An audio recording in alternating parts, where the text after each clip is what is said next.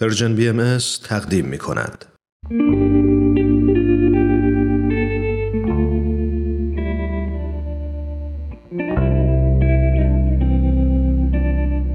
عبدالبها سر خدا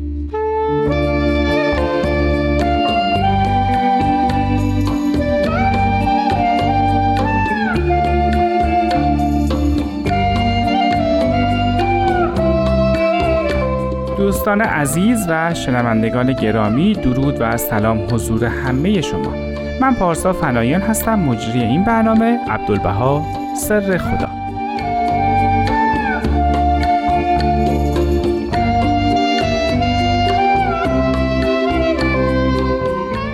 در برنامه عبدالبها سر خدا ما هر مرتبه به یکی از وجوه مربوط به حضرت عبدالبها فرزند و جانشین حضرت بهاءالله پیامبر دیانت بهایی می‌پردازیم و سعی می‌کنیم کنکاشی کنیم در افکار، اندیشه ها، نظرات و عقاید حضرت عبدالبها.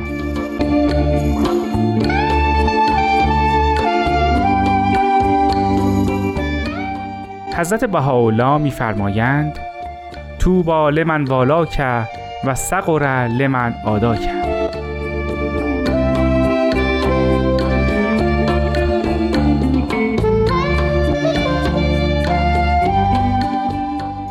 مدتی قبل به این بیان از حضرت بهاءالله برخورد کردم که در مورد فرزندشون یعنی حضرت عبدالبها فرموده بودند.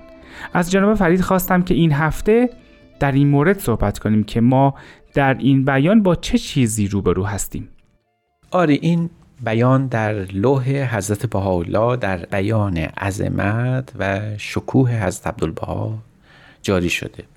یعنی خوش به حال کسی که به ولایت تو تن بده و قبول کنه و بدا به حال کسی که با تو دشمنی و ستیزه کنه.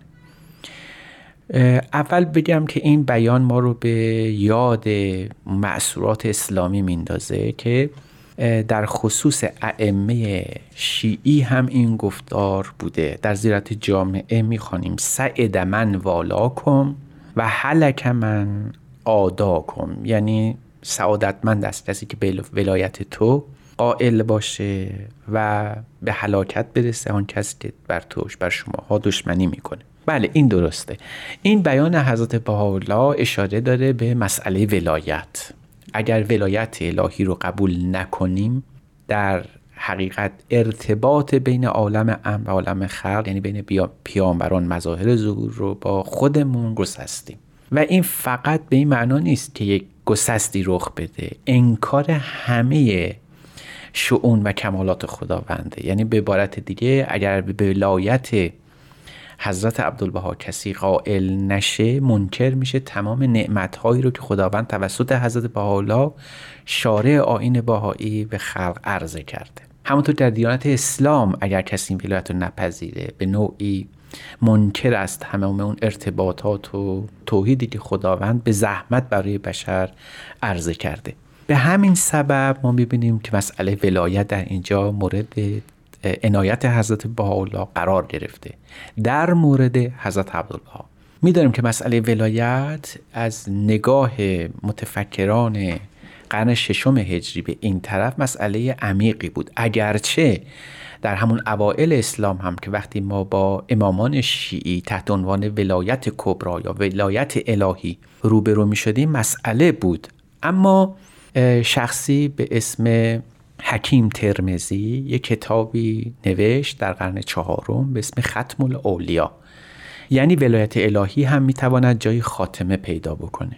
به همین سبب این مسئله ولایت معما بود و همچنان هم معما هست که چیست ولایت که ما معتقدیم اگر نباشه شاید شناخت پیامبر خدا و خود خداوند اگر غیر ممکن نباشه خیلی دشوار خواهد بود. به همین سبب گفتن ولایت تجلیگاه کمال پیامبر خداست در هدایت و ارشاد. یعنی ولی الله کسی محسوب میشه که بتواند خلق رو مطابق با اون دستوری که خداوند در کتاب خودش ارائه داده بتونه دلالت و هدایت و ارشاد بکنه. به همین سبب در همه ادیان لازمه که شخصی وجود داشته باشه پس از پیامبر پس از مسئله زود که عهدهدار ولایت الهی باشه. در جهان اسلام مسئله ولایت. از نگاه شیعیان ائمه هستند. امامان شیعی عهدهدار چنین ولایت و خلافتی هستند. اما از نگاه غیر شیعی این مسئله ولایت از بین که نمیره. الله ولی الذین آمنو. این که دیگه از بین نمی‌رفته. پس بعد کسانی می بوده باشن که به مقام ولایت الهی رسیده باشن. به این علت بود که حکیم ترمزی اون ختم الاولیا رو نوشت. یعنی شاید سلسله مراتب ولایت به جایی بیانجامه که ختم بشه انتها پیدا بکنه. بعد از حکیم ترمزی ابن عربی مسئله ولایت رو به دو گونه مطرح کرد. از سوی می‌دید که ولایت به خداوند اطلاق شده. از سوی هم به انسان. به همین خاطر او معتقد به دو ولایت شد. ولایت مطلقه و ولایت مقیده. یعنی گفت ما در عالم به دو ولایت دست باید بدهیم. از یک سو ولایت مطلق است. این فقط و فقط از آن خداست. نه ابتدایی داره نه انتهایی. ظهور کمال اون قایت اون در انسان کامل مظاهر الهی است. اما یک ولایت مقیده هم هست که نمونه است یا به تعبیر یون کهن الگویی است. از ولایت مطلقه خداوندی که در یک انسان ظاهر میشه. و او همون نقش رو ایفا می‌کنه که خود خداوند در هستی داره. به همین شکل تونست مسئله ولایت مقیده رو مطرح کنه و دست بر قضا خودش رو ختم این ولایت هم می‌دانست.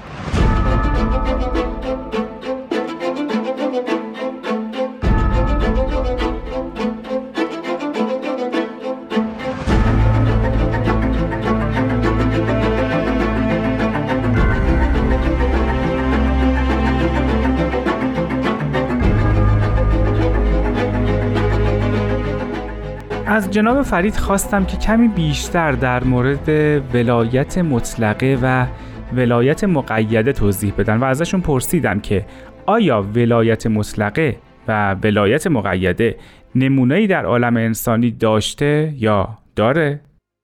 بله در واقع ولایت قبول حضور خداوند در هستی است یعنی خداوند پد از مظاهر مقدسه قطع ارتباط نمی‌کنه و هنوزم هست. منتها در قمیس یک شخصه در قمیس یک انسانه که اگرچه پیانبر نیست مظهر ظهور نیست اما درست همون کمالات او رو داره. به جهت تبیین آثار به جهت هدایت و ارشاد به جهت به سرانجام رسوندن دین الله که همون کتاب خداوند باشه. این ولایت مطلقه خب در این حوزه وظایف فقط مربوط به مظاهر ظهور میشه. خداوند ولی هست ولی ولایت مطلقه او در انسان کامل در اندیشه باهایی مظاهر ظهور یا پیانبران خدا هست. ابن عربی او رو هم میپذیره. اما ولایت مقیده گونه دیگری است شکل دیگری است. یک نمونه ای از همون ولایت مطلق است اما در اشل محدودتر و مختصرترش.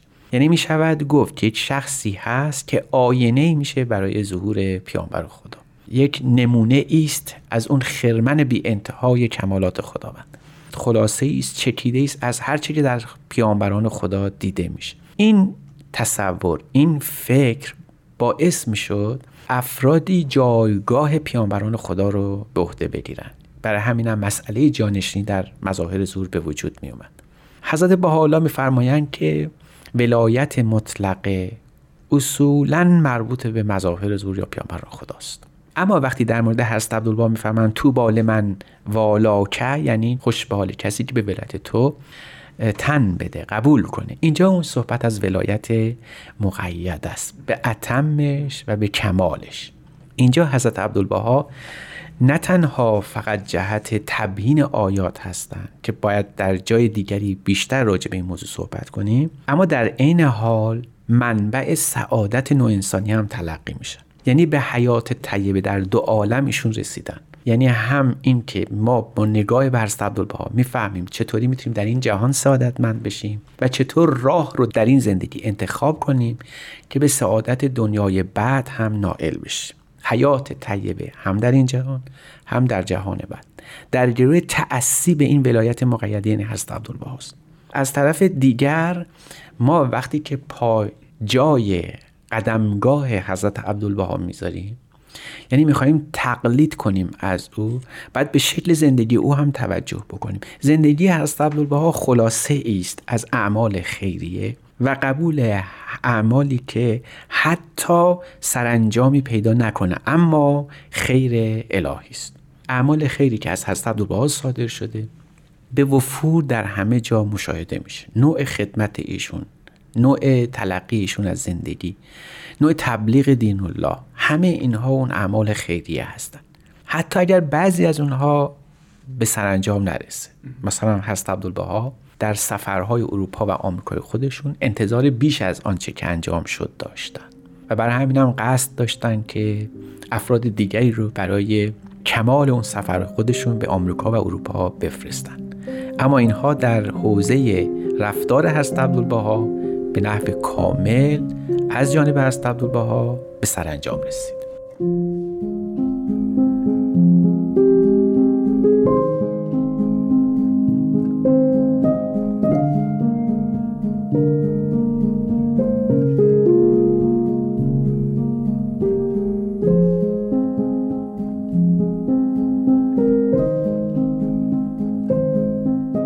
شنوندگان عزیز رادیو پیام دوست خوشحالیم که همچنان با ما همراهید. همونطور که متوجه شدیم حضرت عبدالبها سرچشمه همه اعمال خیر هستند. از طرفی به باور بهاییان اون حضرت مسئله اعلای دیانت بهایی و ما بهاییان هر قدمی برمیداریم نگاهمون به حضرت عبدالبهاست.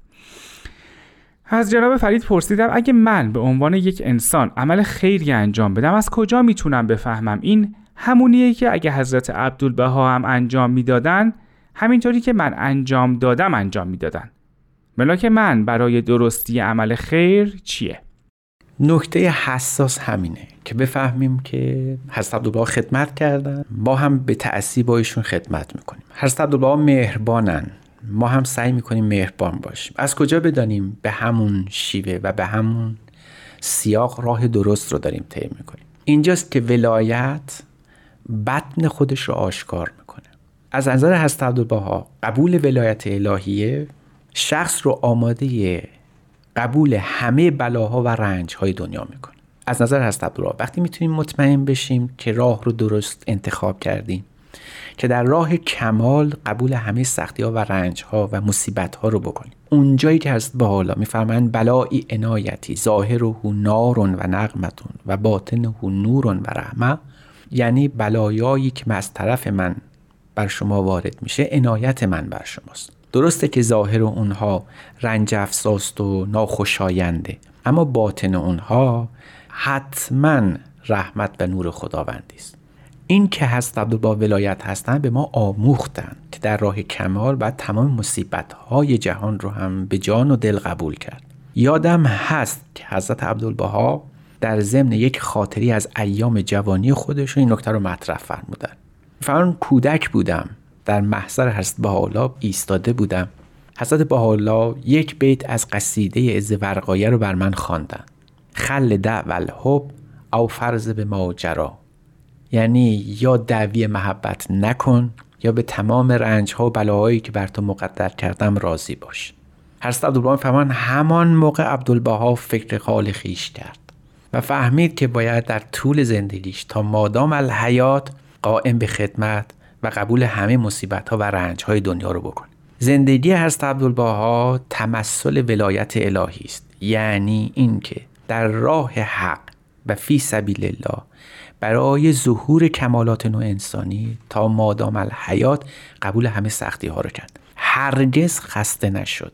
هرگز پا پس نگذاشت.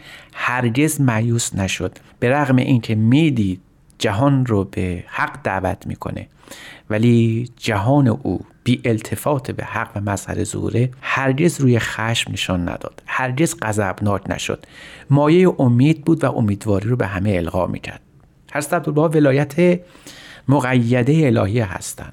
یعنی اینکه تونستن به ما نشون بدن که هیچگاه انسانی که روی او وجه او به خدا متوجه است هرگز نمی‌تونه از جمال خداوند چشم بپوشه و روی برتابه.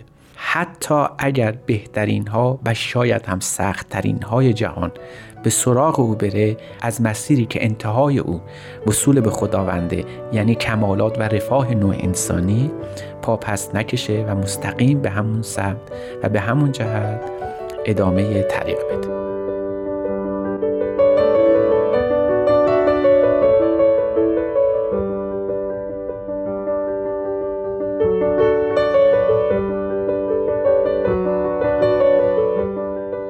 شنونده های عزیز این ششمین قسمت از برنامه عبدالبها سر خدا بود که شنیدین. ازتون می‌خوام این برنامه رو به دوستان و آشناهاتون معرفی کنین و اگه نظر، پیشنهاد یا انتقادی دارین حتما با ما در تماس باشین. من پارسا فناییان هستم. تا هفته بعد شاد و سلامت باشین و خدا نگهدار.